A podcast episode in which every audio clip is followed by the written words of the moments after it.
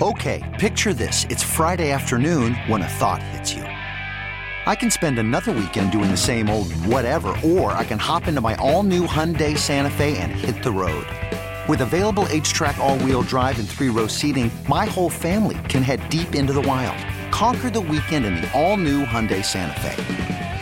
Visit HyundaiUSA.com or call 562-314-4603 for more details. Hyundai, there's joy in every journey. This episode is brought to you by Progressive Insurance. Whether you love true crime or comedy, celebrity interviews or news, you call the shots on what's in your podcast queue. And guess what? Now you can call them on your auto insurance too, with the Name Your Price tool from Progressive. It works just the way it sounds. You tell Progressive how much you want to pay for car insurance, and they'll show you coverage options that fit your budget. Get your quote today at Progressive.com to join the over 28 million drivers who trust Progressive. Progressive Casualty Insurance Company and Affiliates. Price and coverage match limited by state law. This is 95.7 The Game. Happy Sunday morning. Thanks for making this part of your day. It's Kevin Michael, Whitey Gleason with Kyle Madson on 95.7 The Game. Kyle, great to be with you. You look different. You get married or something?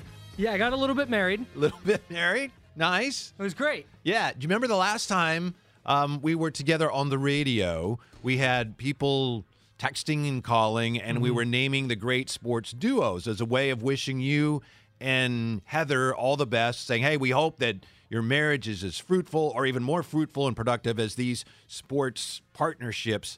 And how about this as a sports partnership? Klay Thompson and Jordan Poole. What? An all-time great partnership. Yeah. Yeah. Oh, I love that. Incredible last night. What a comeback for the Dubs. They were unbelievable. And it makes you like the people that are trying to make Jordan Poole the third Splash Brother, which feels a little bit premature. A little. But it also felt premature when Mark Jackson called Steph Curry and Klay Thompson the greatest shooting backcourt of all time. And Jordan Poole just keeps on, like, it's at the point now that it's not like, oh, this is a nice little run. I'm just in. Like, I'm in on Jordan Poole. Yep. He's good. He's good. You're offering him that extension this offseason? Yes, you have to. Just what he does creating with his shot making, he's too valuable at this point to just let him walk. Because this isn't a four-game sample. This isn't he's had some good games with some really bad ones. He's just kind of consistently now for 6 weeks? Yeah. Been really good. Incredible win for the Warriors, 111-107. That game turned around. Fourth quarter was like, man, this is, the Warriors staring down the barrel of a tough loss. What it means for how they've been playing, what it means for the seedings in the West. And then you get a couple stops, you knock down a couple threes, and boom, see you later. And then the Utah Jazz reeling. I think, there's been a lot of people wondering this year where this is going to go for the Warriors. Is this maybe the end of this era? Maybe not. Maybe after last night, doesn't look like it. But I think one thing's for sure after last night, I feel like, well, that's it. This Utah Jazz core, this Gobert-Mitchell tandem, they're finished. I saw them blow a 25-point lead earlier this week against the Clippers. And, to blow another lead like that, I don't know what's going to happen I think I do know what's going to happen in the playoffs. They're going to suffer a humiliating loss, and I think they're going to have to break this thing up. They have to. The Jazz, it is. Yeah. Yeah. Yeah. And and it was funny the way that game was going last night in the first half, because Friday the discussion was, man, the Jazz are probably the best playoff matchup for the Warriors. Mm-hmm, mm-hmm. This is the matchup they want. And then the Jazz in the first half, they finished the half up, what was it, 16, 13? I can't do math, but they were up 50, what? It was 58-45. 58-45. So yeah. 13. So they're up 13 at the half, but it was up at you would have gotten it eventually. I just thought I'd help you. It was up at 19. Thank you. It was up to 19. Like, it just looked like, hey, the Warriors this is not a team they want to play. And so now I'm going through the Rolodex of teams. I'm going, is there a team that they can beat right now? And then the second half, it's like, oh, yeah, that's why people remain optimistic about the Warriors. Well, you saw it. The Warriors closed the gap, and then the Jazz said, fine. And then they built it back up again to 16, like that, before the Warriors made their ultimate run. But, they made the run, and then the Jazz said, that's fine. And then they built it back up again. The unbelievable stretch was that it was at the 7-minute mark, right around the 7-minute mark of the fourth quarter when the Warriors are down 16, and it's just kind of like, man. And they had the issue that they've been having, and it happened against the Suns the other night, It's just they couldn't hit the big shot. Like, it's like, man, they got the stop. Here's the possession. You knock down a big one here. The crowd gets into it. The Suns are calling a time. And they just kept missing that shot. But then, like you said, they get a three to cut it to 13. And they get a stop. Oh, get another three to cut it to 10. Get another stop. Okay, well, now you need to hit a big one. And they do. And then they did it again. And three of those four were Klay. The other one was Jordan Poole. And it was just a reminder of, you know, as Klay struggles here, and people go, well, just give it time. He's going to find it. It's like, yeah, because when he finds it, that's what you're going to get. And to me, the Warriors' run now, and maybe I'm overreacting to one game, but if the Warriors are going to make a run, you know what? Here it comes. It's a knee-jerk reaction is what's coming here. I think the Warriors are going to go as far as Klay Thompson is going to take them. And I love it! And thank you. And I mean that because we, for the most part, know what the Warriors need from Draymond Green. And can he ratchet it up like he did against the Suns come playoff time? I'm pretty confident in that. He played well last night. Yeah, he was very good. And he even said after the game, he's like, it's time. Like, here we go. Like, we're back. And Steph Curry's going to come back. You know what you for the most part, know what you're getting from Steph. But Klay, if Klay is going to go 1 of 10 from 3, like, I don't care what Steph and Draymond are giving you. The Warriors are a lot easier to defend when Klay Thompson's missing open shots. One of the things that was most significant to me about last night is, and I'd have to go back and look through the box scores, which I actually enjoy doing because, like, I got nothing better to do. But that was the first game since he's come back that I can remember, and if I'm wrong, please correct me if I'm wrong, where he started slowly but then still ultimately ended up having a really good game. I was saying yesterday when I was on with JD, with Klay so far, you know early on, does he have it tonight or does he not?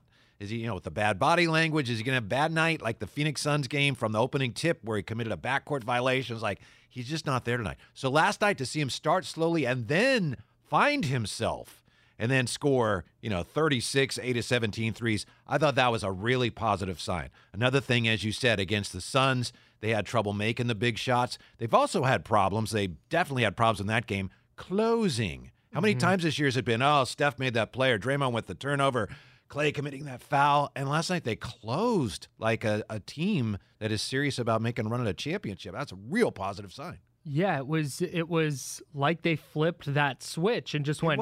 It was okay, down 16, 7 minutes left. I was fully expecting that to wind up with Jazz by 25, and the Warriors just kind of fade down the stretch. But it was like they went, hey, this is a huge game for the standings. This is a huge game just for morale in general.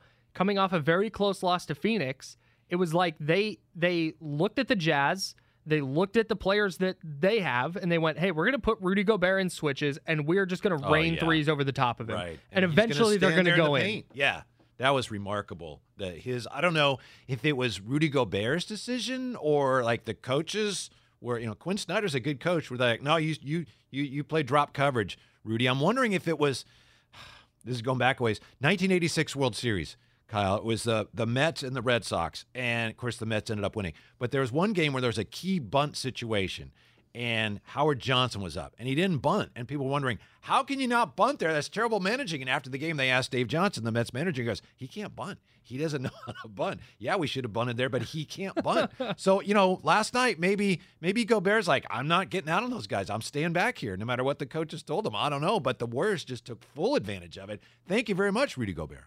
And that's what he's going to do every single time. Yeah, that's what he did against the Clippers in the playoffs last year, and that's why they had to go home. And that's why the Warriors want the Jazz, I think, in a first-round matchup. Mm-hmm. Because that's the Jazz have no fix for that. They have no counter to teams attacking Rudy Gobert. Like you said, we saw it against the Clippers last year. We saw it last night for the Warriors, and we've seen it countless other times. He's a great defender altering shots around the rim, but if you get him in space at all, yeah, it renders him useless. Yeah. With his jaunty French beret. Yeah, I don't know. Sure. Mm-hmm.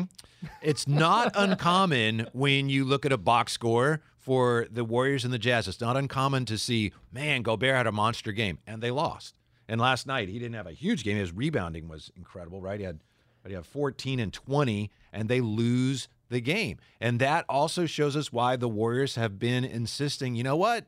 We don't need to go out and get Greg Monroe, which, by the way, the Jazz did. They went out and signed another center this week.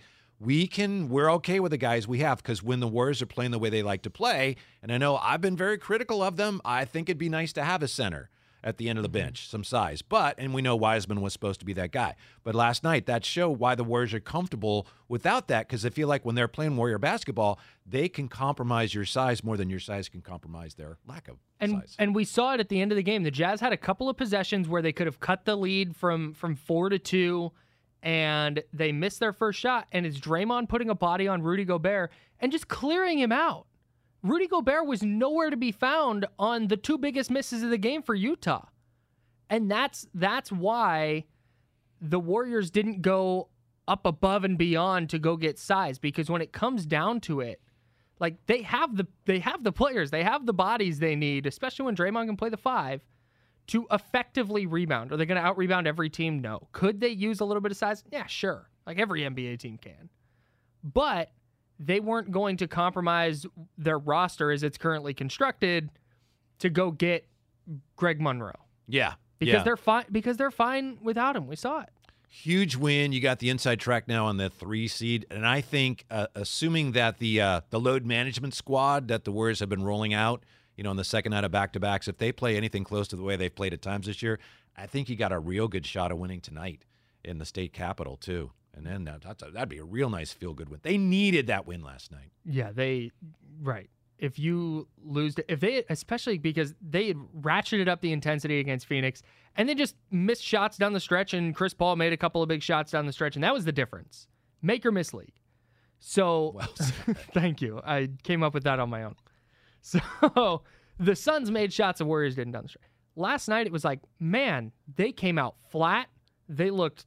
Yeah, disinterested for the most part defensively, and they were just missing open shots, which again, not ideal. But if you're getting open shots, the process is there. Result isn't great, but defensively they were just so bad, and it was like, did they not understand? They are like, what's happening? Mm-hmm. Like they have 6-7 games left. Like figure it out. Like the postseason. You're down to 4 now, right? Is that my goodness? You got the Kings, then you got a couple days off, then you got the Lakers, then you got the Spurs, and then you got the Pelicans, and then that's it. Playoff time. Yeah, geez, 4. My goodness. So 4 games left now, and if they had gotten blown out last night, what are you feeling good about? And okay, they played really hard against the Suns, and they faltered down the stretch. Like I said, they missed some shots. They had some bad turnovers, bad off-ball foul by Klay on the out-of-bounds play. Swung that game. But, you know, they played hard. They went toe-to-toe with the best team in the West, put Steph on this team, and they're a contender again. If they'd gotten blown out last night, that wipes away everything to me from the Phoenix game. Right. Because you're right back to square one. It's one thing for Coach Kerr to say, look, we lost, but that's our team. And then at some point, okay, you got to see the results. By the way, on the text line here, Comcast Business text line, 888-957-9570. Interesting text from Don in San Francisco. And I'm over my skis a little bit here. I hope they play the game tonight. Thanks. That's from Don. And I know, Kyle, you were telling me that there was a shooting in downtown Sacramento last night. So I don't know if that's what Don is alluding to. We'll double-check on that if there's any question or any chance of that impacting the actual playing of the game tonight. We will get you that information as soon as it's available to us. Also on the text line, oh, my goodness. Well, from the 415, how many hours of anti-Klay talk on the radio yesterday? Bench him, gunning, hunting. What might we hear today? All we need is love and Klay. Fair enough. And he was great last night, but he had not been playing well. Right. All right? So, I mean, that's just what was going on. Is that anti-Klay talk, or is that just an honest reflection of the way he'd been playing?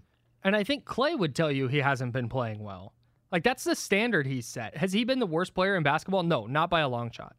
But from the expectation, the bar. Begs the question, who has? But I'll give you time to think about that.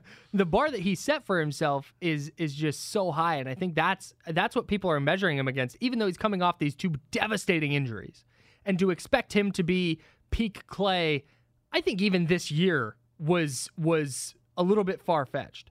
But it's great that he had the game he had last night. He's 8-17 from 3. He's very, very good. But can he stack games like that now? He doesn't need to score 30-plus a night, but can he stack those efficient games? Can he keep making open shots and just kind of building? Because we've seen him have a big game like this before and then fall flat the next two or three. It's like that's going to be the next step. We know the ceiling's still there. That's great. But can he continue building and consistently be good night in and night out? Because that's what they're going to need from him. And then last night, to be honest, I think we did see, because I'd been very critical of him taking so many bad shots. But Steve Kerr had been saying, well, once he starts making them, the shots that aren't great shots start going in, and that did happen last night. So that explains why the Warriors have been as tolerant of that as they have been, perhaps. Also from the 925, Whitey, I heard through the grapevine that Kyle's marriage is off to a Nelson Weber type of start. And I don't want to put you on the spot. I hadn't heard anything about that. We know that, Nelly and C-Web didn't really mesh when they were here. But if you don't want to comment on that, you don't need to. We can move on here. Yeah, no, that's hilarious. From the 650, you guys need to stop blaming Klay for everything. The team has issues. Hey, they won last night. Nobody's blaming Klay for anything. What are you going to blame him for? They won last night. Maybe the win of the year. And everything back on track. Yeah, that's great. No, it was good. It was nice. It was nice. But like I said, that doesn't change that Klay has not been very good to this point. Right. And leading up to yesterday, there was a legitimate question if he's going to continue going 1 of 10 from 3 and shooting the Warriors out of games in some spots, is that something that is feasible going into the playoffs? Is that tenable? Like, that is still I don't know what that means, but I'm going to say, yeah. Tenable, one shy of 11able. Okay. So is that something that's feasible going into? That's still a question. Are we going to go, hey, Klay's game didn't matter last night because he's been bad recently? No. Like, he was awesome last night. They needed him last night. But the fact is, they need that moving forward as well. It's not, oh, hey, all criticism of Klay is off because he had a nice night. Like, no. It was great, yes. But they need that moving forward. Like, this does not absolve him if he goes 2 of his next 22 from 3. He's Kyle Madson. I'm Kevin Michael, Whitey Gleason. Thanks for listening here as we're basking in the afterglow of that huge Warrior win last night. I give you 3 reasons why. To me, the 3 biggest reasons why last night was not only a huge win, but just a reason for a sigh of relief from the Warriors, because obviously they're serious about making a run here. The way they'd been playing, they were in no position to do it. After last night, some real positive signs. The 3 most positive to me. 1, they were really good defensively in the fourth quarter. Mm-hmm. You ain't doing nothing in the playoffs if you're not playing defense. And the Warrior defense, for whatever reasons, had been since the break, it had been really bad. And a lot of us thought, well, maybe when Draymond's back, everything will fall into place. And it wasn't. And last night in that fourth quarter, and you could almost see the Jazz going, we can't get to the basket. So that was a great sign. Mm-hmm. Iguodala seems to make a huge difference. Yeah. Defensively. Yeah. And I think it's part of it is he's obviously athletically not where he was even 3 or 4 years ago. But are you? Yes, I am a all right specimen. Okay. No, but I mean, he's in his late 30s now. Like, of course he's not going to be. But even 3 or 4 years ago, that athleticism declined. But that just the IQ, and it's fascinating watching him guard, especially like a younger player who doesn't have as much experience. It's like he gets to the spot before they know that they're going to that spot. And then his hands are unbelievable when it comes to actually getting his hand on the basketball and causing deflections and steals. Yeah, he matters, even if he's kind of a non-factor on the offensive end. Well, Brian Iglesias, our fine producer, quote unquote, asterisk, he just points out to me, well, Iguodala was minus 19 last night, but he defended well. He was a big part of their defense when they turned the game around defensively. I'm not a big believer in your raw plus minus, right? Come on. I've seen games where, and bless him, Damian Lee, we were just talking about, was it the Boston game where he was like 0 for 5 and he's like plus 5? Yeah. They lost that game by a lot of points, and he was a plus. He was a plus 9, I think. Yeah. I just think when you have, Iguodala and GP2 and Draymond, and he's Draymond again on the floor, all of a sudden it's like you have a rather formidable defensive team. That's all I'm saying. Yeah, when it gets it's difficult to get into the lane. And then once you get there, you have a defender like Draymond who is extremely smart in terms of his timing. He has length that you're just not expecting from a guy his height. and he just his timing is amazing. He's just a very, very excellent rim protector, even if he doesn't fit the prototypical definition. Right. It's a great point. And when you have players like GP2 and Andrew Wiggins, who's a good perimeter defender, and Klay Thompson, who for you know, his ups and downs in terms of shot making, I think he's always going to be at least a serviceable defender, if not a very good defender. And I think that's something that he's getting back as well. So you can throw a very good perimeter defense out there, and then you have Draymond Green down low. That's plenty. Now, can those guys get on the same page? Can they not have breakdowns that leave Jazz players wide open in the corner for three? I thought Draymond was going to get teed up last night. I did maybe too. A couple times. Yeah, especially late in the game when there was the out of bounds. Yeah, and they didn't review it, and he's calling for the review, and he's doing the awkward. Yeah, Kyle, how awkward do you think that is for any coach, but especially when we're talking about Draymond and Steve Kerr? And, you know, coaches want to save their timeouts, and they're not sure. But when you have a player, and he's your player, and he's very, you know, demonstrative and like, hey, you got to review that. You're on the spot, right? Because, like, no, we don't want to. You're wrong. Or, you know, that's got to be a little awkward. Right. There's a strategy involved. Yeah. Do we save this timeout? How valuable is that timeout? How valuable is that possession? Yeah. And your player's angry. I guess you can look back and then, you know, kind of pretend that, oh, I was going to, but we didn't have time. You know what I mean? No, I think you just assess the in the situation how valuable. And the Warriors are playing good enough defense that they didn't view that possession is valuable enough to lose a timeout. Right, but Draymond, take it easy. You're making us all look bad. We're like, hey, you know, like with the whole round them up. I started doing that at home. You know, if my wife says, "Why did why did you take the so and so out of the refrigerator or whatever?" We got to go to review on that. Review it. Yeah. Just start pointing and doing the I love that. The doing? Circular finger motion. I got to tell you, it's not real popular. No? Yo, not a fan of that? I got a chuckle. I get a chuckle out of it. So that was huge. Defense, much improved. And then, of course, you had Klay playing so well, and someone on the text line points out he started off badly last night. I know. That's what made the fact that he played so well that much more encouraging. And then, so Klay and Dre playing well. And then thirdly, oh, my goodness, you talk about a guy that people pile on. Wiggins was really good last night. He was really efficient, and he played good defense too. That's the Wiggins they need to see more often.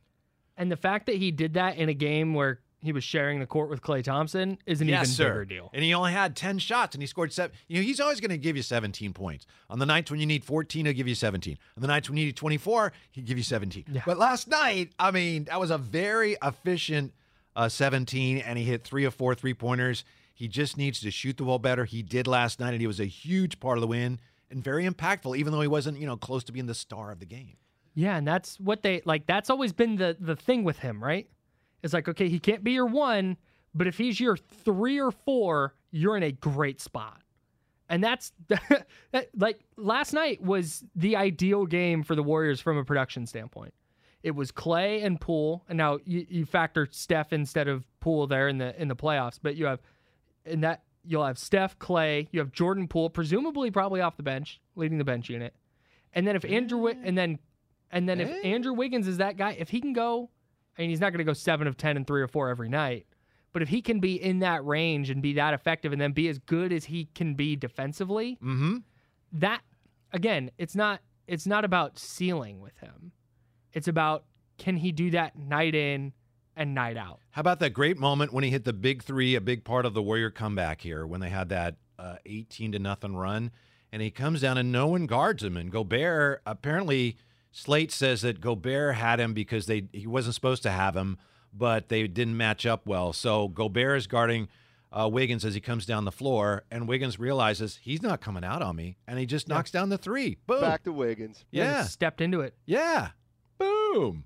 You can't get away with that. And that's what they need from Andrew Wiggins, is like, dude, shoot it. Like, just take the open shot when it's there. Now, can he finish through contact consistently? We'll see. That's a whole other thing. But if he's going to knock down 3s and play excellent defense, that works for you. All they need from him. Yeah, yeah. So where do you think they end up now?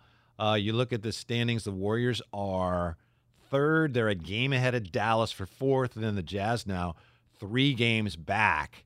So with 4 to go, and as we said, you got the Kings tonight, You got the Lakers, you got the Pelicans, and you got the Spurs. Those two teams may actually be playing for something, and I think that's another back-to-back at the end there to wrap it up.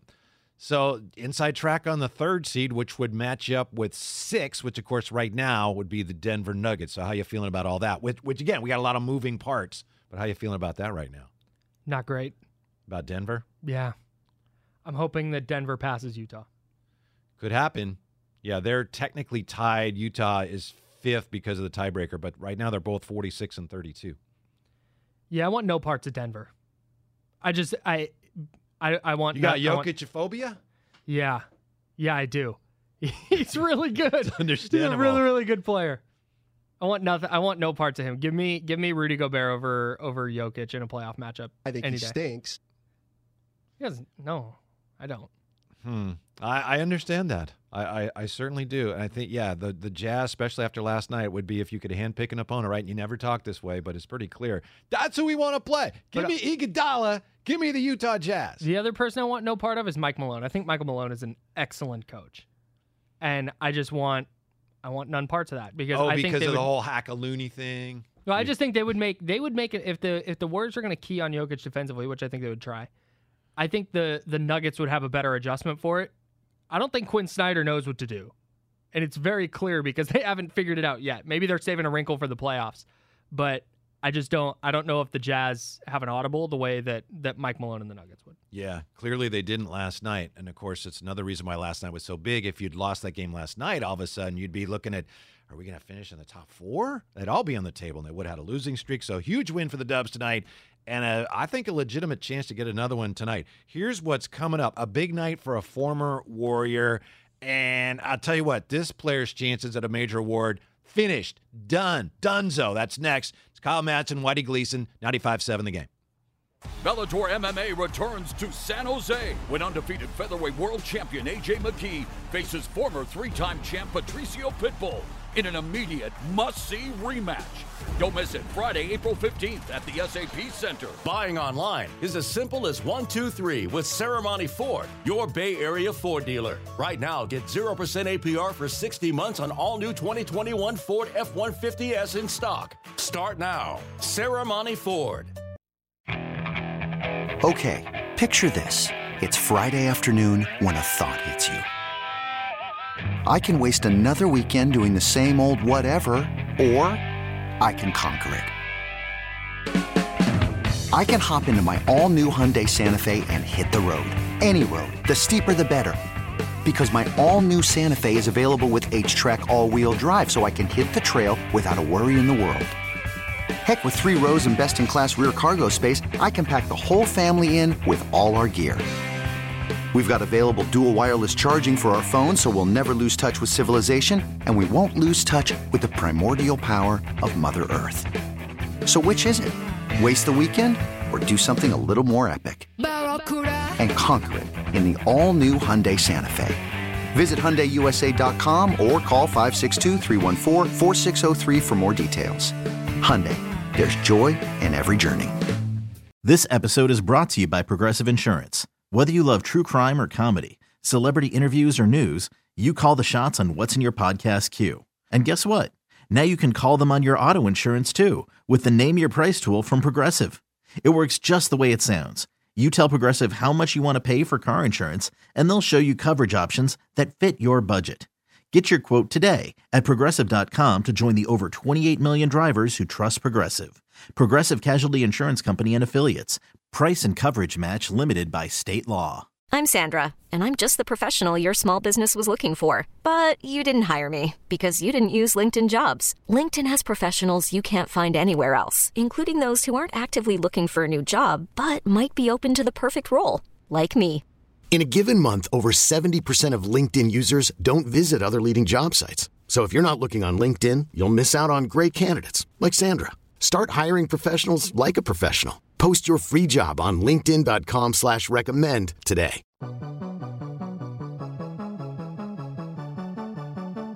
Draymond, handoff, Klay, turns, fires again. Got another one! Another three for Klay Thompson. It's a 4-point game, and the Jazz want time! Now back to 95.7 The Game.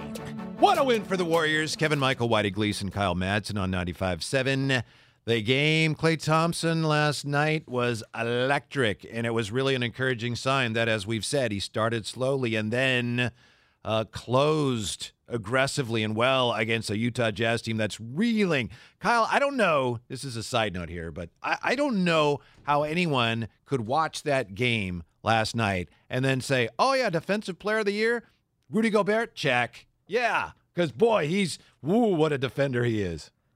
I think his DPOY votes are a result of voters not, because you can't watch 82 games for all the teams.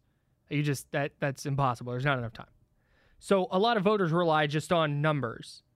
And the Jazz are a good defensive team, and they are a better defensive team when Rudy Gobert is on the floor, and he affects shots at the rim, and he does all this stuff that makes it hard for teams to score. Like, I get it. But I just have a hard time having a defensive player of the year who can be attacked on defense. You know, like, that's what the Warriors did last night. Yep. They said, we're going to have Draymond set a screen, we're going to get Rudy Gobert in the switch, and we are going to go bombs away because there's nothing he can do about it. Yeah, because he doesn't, yeah, he's not going to come out of the paint. And I can't, like, I don't want this to be like, Rudy Gobert stinks. That's not what it is. It's just, I don't think that guy can be the DPOY. No. He was stubborn last night, or they were stubborn in their approach. I don't know, but the Warriors would love to see it again in the postseason. On the text line here, Comcast Business text line's always open, 888-957-9570. It's like Klay Thompson with Rudy Gobert on a switch. It's always open. Let's see here. Nice. The way the Warriors use Wiggins now, he has to make the most of his offensive opportunities. When he does, it looks like last night. I agree with that. Although I think, you know, he has gotten a decent number of shots, only 10 last night, because you had Klay and Jordan Poole taking so many. But to me, the notion that, well, with Klay in there, Wiggins doesn't get shots, I think that's been a little overstated. However, I agree that's what he has to do. He has to make shots. From the 415, Gleason and Madson, never question Klay again, or it's go time onside. I'll square up and fight y'all outside Chase Center. Okay. I think we could take the two of us. I think we could take them. I think so too. Yeah. That bring it. Yeah. Totally. How could you not question the way he had been playing? Even he was questioning it. Right. You could see with his body language. No, that person is just okay with failure, clearly.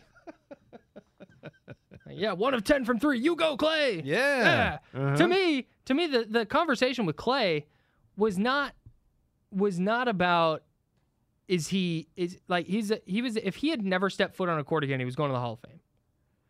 If he is, because again, one good game sprinkled in amongst him struggling does not make it like, oh, he's back.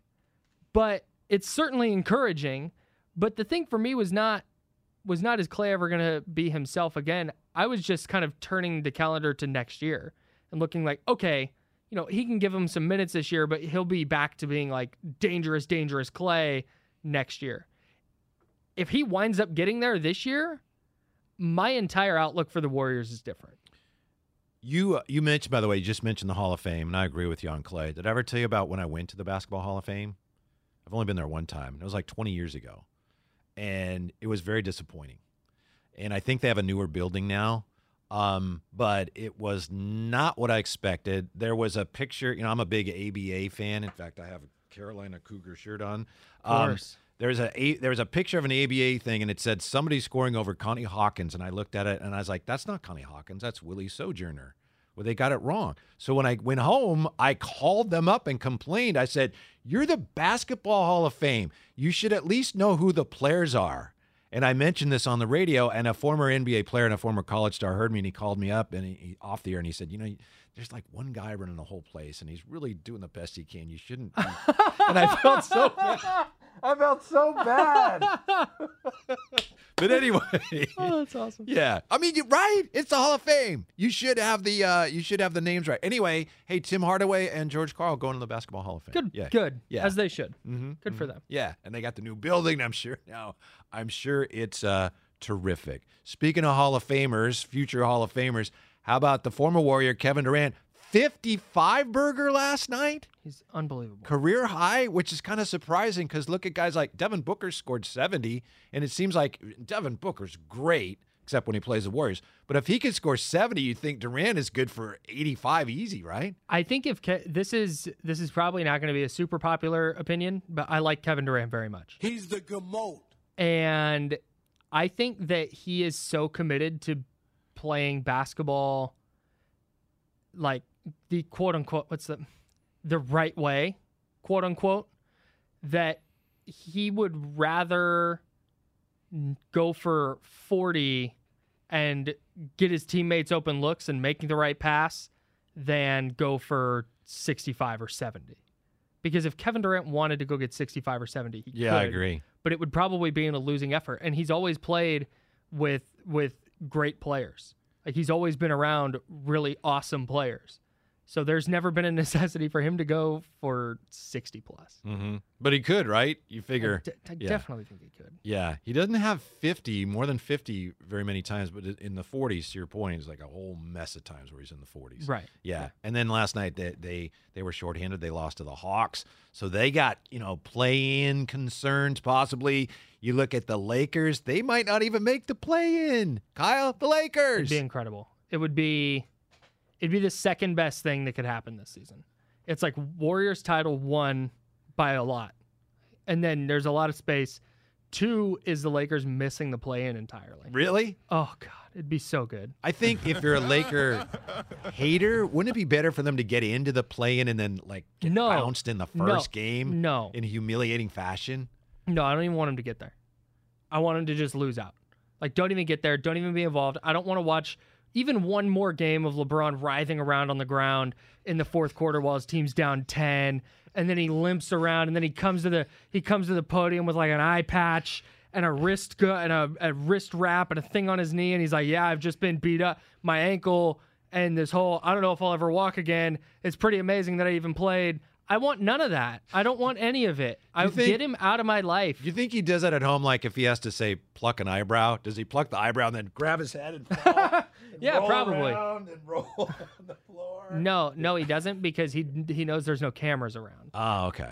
Yeah, so I just want nothing to do with that. I want them out. I don't want to deal with them anymore. Okay. Yeah, I'm tired of them. Yeah, Warriors get them Thursday. Good. Yeah. Maybe a chance. I don't know how the math works out, but maybe a chance to put that final nail in the coffin. That'd be unreal. How many for my putting the nail in the coffin? Not a lot. What? Yeah, that it gets higher as the nail gets, further in the wood. Okay, whatever. All right. What hammer and nail are you using that sounds like that? What? Yeah, that doesn't. Okay. I had to hammer some nails into a fence board that had come loose, and it did not sound like that at all. What did it sound like, smart guy? I can't make the noise, okay. So I'm not going to try. All right. My neighbor came out and said, "Hey, what's going on?" He would not have if he went. That's not what it sounded like, man. Wow. So I want to. You were just playing checkers. That's all you were doing right there. Yeah. Well, that's what you were doing as well. In fact, great checkers. 4 for the checkers, 1 for your nail in the coffin. So the 408 on the text line says he's coming back, talking about Klay, from 2.5 years off. The Warriors are letting him work it out in game. The continuous overanalyzation sensation that's a buck gets ridiculous. We all know what's going on. Okay, so it's not overanalyzing. Nobody is sitting here wondering what the Warriors are doing. We all know that they said, "Hey, go get your shots. Go figure it out in games and be ready." The problem is, and the discussion point is, can the Warriors continue to do that into the postseason? Because if he finishes these 4 games and goes 8 of 40 from 3 in those 4 games, do the Warriors feel good going into the playoffs going, "Hey, he's going to continue working it out"? Or do you switch it up and say, "Hey, you didn't figure it out in the regular season, so we're going to reduce your role"? That's the conversation. The conversation is not what Klay is or is not doing or what he should or should not be doing. It's, hey, can the Warriors continue doing that in the playoffs? Because Yeah, he goes 8 of 17 last night, but the night before that, 1 of 10. Also sprinkled in here, a 2 for 7, a 1 for 11, a 2 of 8, a 2 for 9, a 1 for 5, a 2 for 8, right. a 3 for 10, and 1. They can't afford to have those night in and night out in the postseason. That was the question. Yes, I appreciate the love for Klay and the support, but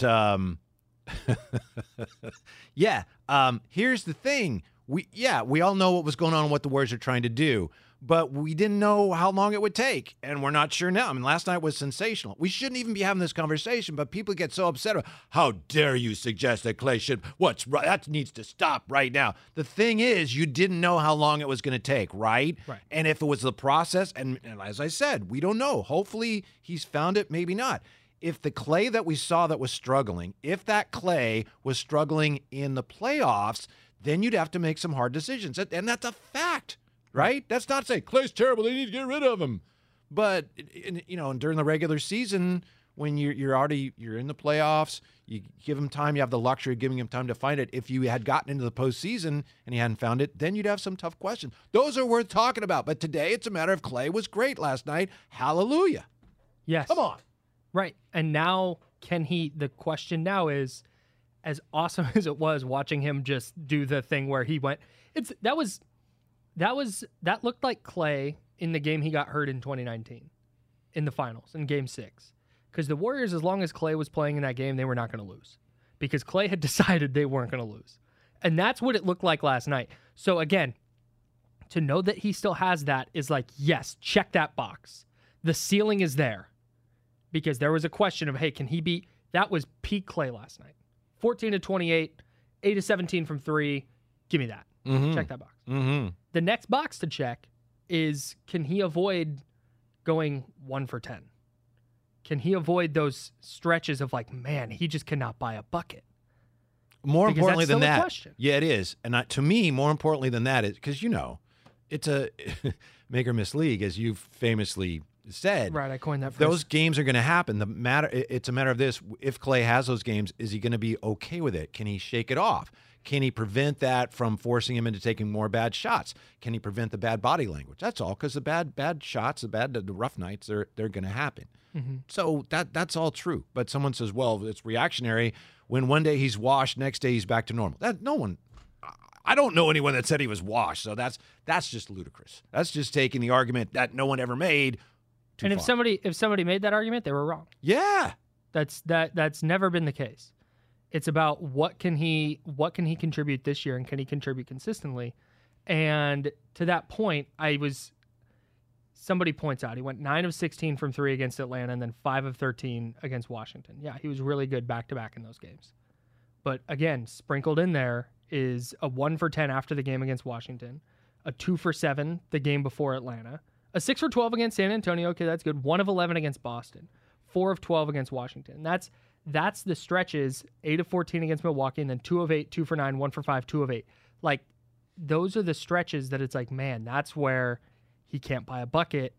Can they live with? If he's going to go, what is that, a stretch of 5 for 22 in the playoffs in 3 games? Like, that's going to make it tough to win. Yeah, I think that was a fair point. I don't even know are we really arguing about whether he was playing poorly? How could you say he wasn't? Right? Or understandable, but really? At least, I don't even want to say poorly.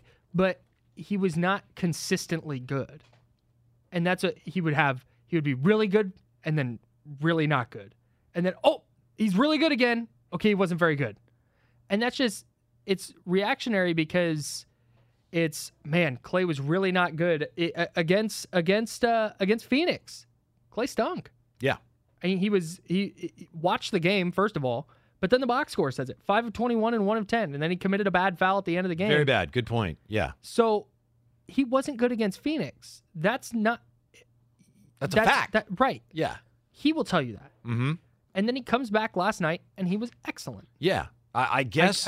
I'm not 100% sure where the issue is. I think some fans are saying, look, it was Klay, and you were silly to doubt that he would find it again. What's wrong with you guys? How could you doubt that Klay Thompson, one of the greatest shooters of all time, would find it again? If that's your point, okay. I hope you're right. I mean, I hope he's found it now. That would be tremendous. if he can build on this. 888-957-9570. And I'm not arguing that he can. All of a sudden, Kyle, I feel like all of a sudden we're having to point out the flaws of this guy who had a great game when we should all be celebrating it today. He was awesome. Yes. He was awesome. Yeah. And that's what this is how important I think Klay is. I think they're going to go as far as he is going to take them. If he's going to be, he doesn't have to go 8 of 17 from every night. But if he can consistently be hitting 3, 4, 5, and doing so fairly efficiently, the Warriors become a very, very hard offense to guard. You're right. And if he can avoid letting those off nights that are inevitable for any great shooter affect the rest of his game, mm-hmm. that would go a long ways towards keeping this thing on an even keel. Dave, oh boy, let's go to Dave in Alameda on 95.7 The Game. How are you, Dave? Hi, Dave. Hey, fellas. Hey, Spadoni. Hey, Whitey. Whitey, right? Yeah, but Spadoni's not here, but I'm sure he appreciates it. It's God. Kyle Madson today. You guys all sound the same. I'm so sorry, man. But no, I was going to say, with you can have Klay, my man Steph Curry coming back. So we got Klay dropping 36. Like so many coaches say, those points are going to be there. So don't confuse activity for achievement. Klay can't do this with Steph out there on the floor. He's going to have to come back to the rest of the pack and just be happy scoring 20 and setting up Steph, because if he wants to be the captain, it's not going to work. We could take this team we had last night and get this goofy win, which I don't even think we really deserved. And, but with Steph coming back in the playoffs in a 7-game series, Klay is going to have to set this guy up, and so is everybody else, because if it's going to be the Klay show, then it's not going to work, in my opinion, because we're going to have to score 120 points on good shooting and still not give up 115, 116, 116, 120 points as well. Thank you, Dave. Our defense. Yeah, thanks for the call. And I think good call, Dave. He knew who you were. He's taking a cheap shot at you. Here's the thing. Didn't Klay score 60 once on 11 dribbles when Steph was there? Didn't he score 37 and a quarter? Wasn't Steph on the team at that time? I think so. Wasn't he? I'm fairly sure. Okay, thanks. Maybe we can look that up. Maybe Brian can look that up for us. Thank you, Dave. It's better than Dave calling in and pretending, this is right. Jimmy from San Antonio. Right. Yeah. The most encouraging thing, just to kind of spin the Klay thing forward, the most encouraging thing for me with what I've seen this entire, since he came back against the Cavs through now, because when he first came back, it was like, man, how's he going to look? What's this look like? I am so much more what he does over the next 4 games and into the playoffs, I don't know. But I am so much more confident in what he's going to be next year when he has all these. He's going to have 1,000 plus minutes under his belt. He's going to get a full off season, and then going into next year, I feel great about the direction Klay is headed. I got a question for you. We're going to go back to the phones, and then we'll come back to get your answer to this question. You're a cat guy, right? Yeah. Yeah. So Klay and Rocco. I need to be clear here, and I don't want to step on your point. I am a cat guy, also a dog person. Love dogs. Which one of them is do you feel more affinity? I have cats. Okay. So Klay was on. He was on Ibaka's podcast, and Ibaka asked him, he said, Klay, Rocco, or Steph? Yeah, got to get rid of one. Which one you getting rid of? And he wouldn't answer. It was either answer the question or drink some sort of grasshopper tea or something. And so he drank the tea. He didn't want to answer the question. So that would be, what do you think of the way he answered that? We'll come back around to you. It's like, your dog or Steph? You got to get rid of one, and he would not. He said, give me the grasshopper tea. Here's the proper thing. You say Steph. Because you can explain to Steph. I'm joking. That's not a bad answer. Rocco's not going to look at you funny when you come home. Like, hey, I heard what you did on the podcast. Yeah. No, you say you'll get rid of Steph. And people go, oh, he loves his dog. That's great. And then he goes, and Steph goes. Steph's not going to go, dude, what the hell? Steph's not. I would have said Steph. All right. James in Palo Alto, 888-957-9570. James, you're on with Kyle Madson and Whitey. What's going on? Hi, Kyle and Whitey. Thanks for taking my call. I have a little bit different perspective on the Klay issue because don't forget, Clay's not deciding his minutes. It's the coach and the coach team. And I think that Kerr is all about figuring out how are we going to win in the playoffs. And he doesn't really care if they're the 3rd seed or the 4th seed. he needs his team ready for the playoffs. And so if it takes time to work out the kinks in Klay's game, so be it. It's okay. He doesn't care if he loses a game to Utah or Denver, so long as when the playoffs begin, Klay is clicking. And I think that we underestimate the importance of what Kerr is doing to try and get him to the right state of mind, the right physical health, and get the Warriors to be the best playoff team that they possibly can be. Thank you, James. I appreciate that. Yeah, Klay did play last night, 39 minutes. So the minutes restriction days, they're all over. That's a real positive sign too for Klay. Yeah, he's 39 minutes last night, 33 the game before that, 36, 40. Yeah, he's playing. He's in. And that, again, that's another, when you look at going into next year, that's another thing that's very encouraging for his future. And if he's going to continue playing like he did last night, watch out. Also, as far as, you know, James made a point about the seating. They don't care where they are. I was just really glad to hear last night after the game, Coach Kerr said, you know, we've been scoreboard watching a little bit because I understand why the company line has been, yeah, you know, we got things to figure out. We don't care where we end up. But clearly you care where you end up, right? Yeah. With everything, you know, they got so many other things. You don't want to put more pressure on everyone. Well, we want to hang on to the third spot, whatever. But that was a huge win in terms of the seating. And it was just nice to hear them acknowledge that last night. Yeah. Don't lie to us. Like, we know, oh, it doesn't matter. It's, yeah, well, especially because you want to start getting a head start on scouting, and you want to. I mean, there's any kind of edge that you can get. This isn't a Warriors team that's just going to throw their jerseys on the court and win in the first round. And you want home court, and if you'd lost last night, that even would be in question in the first round. Yeah. Do you think here's a I got a zinger for you. If they go into the last game of the year in a spot where it's win, and you're in the 3 seed playing Denver, or lose and you go to the 4 seed and you play Utah, do you think that they would prefer one or the other, where they would like rest a bunch of guys and lose to go to the 4 seed on purpose? Which one puts me in the Phoenix bracket? 4 does, right? Yeah, where you'd face Phoenix in the second round. You know, that's going to be, I think that last game will be the second of a back-to-back again, which kind of takes the decision out of their hands in a way. But I think you go 3. I think you stay out of the Phoenix side of the bracket if you can. There's you'd rather play Memphis and Phoenix? I don't know if I would. It's I think I would. I don't know if I would. Tough call. They have played well against the Suns this year. I know. They? Yeah. 888-957-9570. Joe in San Francisco, 95.7 The Game. Hello, Joe. What's up? Hey, gentlemen. The thing that I think a lot of people, it seems like they're forgetting, is pro sports are brutal and ruthless. And Klay, whether he's been back for 2 months or how long, he has to perform. And he was great last night. And we all love Klay. If McGlinchey comes back next year after he broke his leg and he has one great game, but he gives up 2 or 3 sacks for 4 games in a row, are we going to say, oh, he's working himself back in? And the reason why that's an issue is, if the backup to Klay was, let's say, Bazemore, who's terrible, a poor Klay is better than a great Bazemore. But Kerr has choices. He could say, you know, Klay, you're coming off the bench, and we're going to give Wiggins more shots. We're going to give Poole more shots.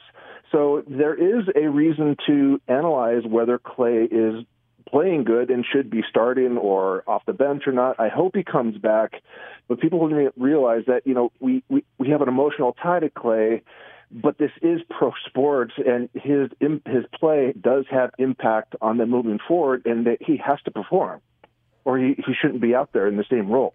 That's just the way things work. It's ruthless. Thank you, David. Yeah, it definitely is.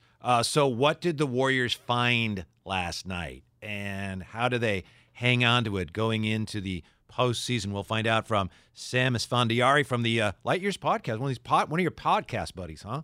Yeah. I like Sam. Yeah. Sam's going to join us next right here. It's Kyle Madson, Whitey Gleason on 95.7 The Game. This episode is brought to you by Progressive Insurance. Whether you love true crime or comedy, celebrity interviews or news, you call the shots on what's in your podcast queue. And guess what? Now you can call them on your auto insurance too, with the Name Your Price tool from Progressive. It works just the way it sounds. You tell Progressive how much you want to pay for car insurance, and they'll show you coverage options that fit your budget. Get your quote today at Progressive.com to join the over 28 million drivers who trust Progressive. Progressive Casualty Insurance Company and Affiliates. Price and coverage match limited by state law. Okay, picture this. It's Friday afternoon when a thought hits you. I can spend another weekend doing the same old whatever, or I can hop into my all-new Hyundai Santa Fe and hit the road. With available H-Track all-wheel drive and three-row seating, my whole family can head deep into the wild. Conquer the weekend in the all-new Hyundai Santa Fe. Visit HyundaiUSA.com or call 562-314-4603 for more details. Hyundai, there's joy in every journey.